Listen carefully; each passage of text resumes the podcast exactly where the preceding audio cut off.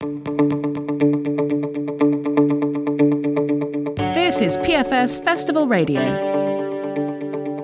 Welcome back to PFS Festival Radio. Today on the show, I'm joined by Hayley Tink. Hi, Hayley. Hiya. Can we start with a bit of an introduction? What does it say on your business card? Yeah, well, as you say, yes, I'm, I'm Hayley Tink. Um, on my business card, um, it says I'm a chartered financial planner and a certified money coach.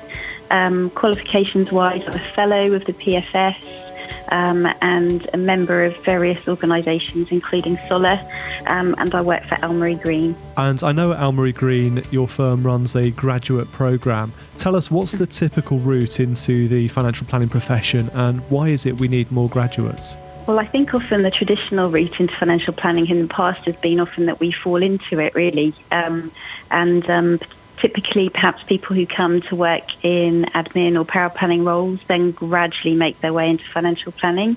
Um, I think graduates have a really, really uh, important role to play because we found that they bring um, creativity, they bring lots of ideas, and they bring a really fresh energy to the profession, which I think we're really in need of if we're going to make uh, financial planning more interesting for, for clients um, and if we're going to appeal to future generations. So I think really graduates that they hold the key to that.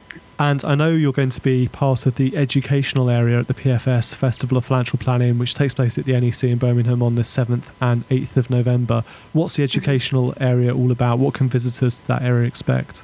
Um, I think really to find more information about about exactly these kind of areas. So, uh, graduate programs, the apprenticeships, um, and and anything qualification related. That that will really be a hub for all that kind of information.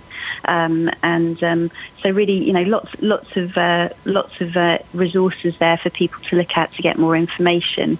Um, we'll I'll, you know we'll be on hand to talk about what we've how we've constructed our graduate program, so others can maybe see that as something to to, to perhaps um, base something on in the future. And also, um, as I've also trained in coaching, then then there'll be some information about those kind of techniques as well thinking about your, your own visit to the PFS Festival of Financial Planning, which speakers are you particularly looking forward to seeing? Um, well, I think I was particularly interested to see. I, I, always like to, to hear from people who are from different professions, um, the, the different angles they can give. So, um, uh, Richard um, is it? Uh, he, I think that was that looked really interesting.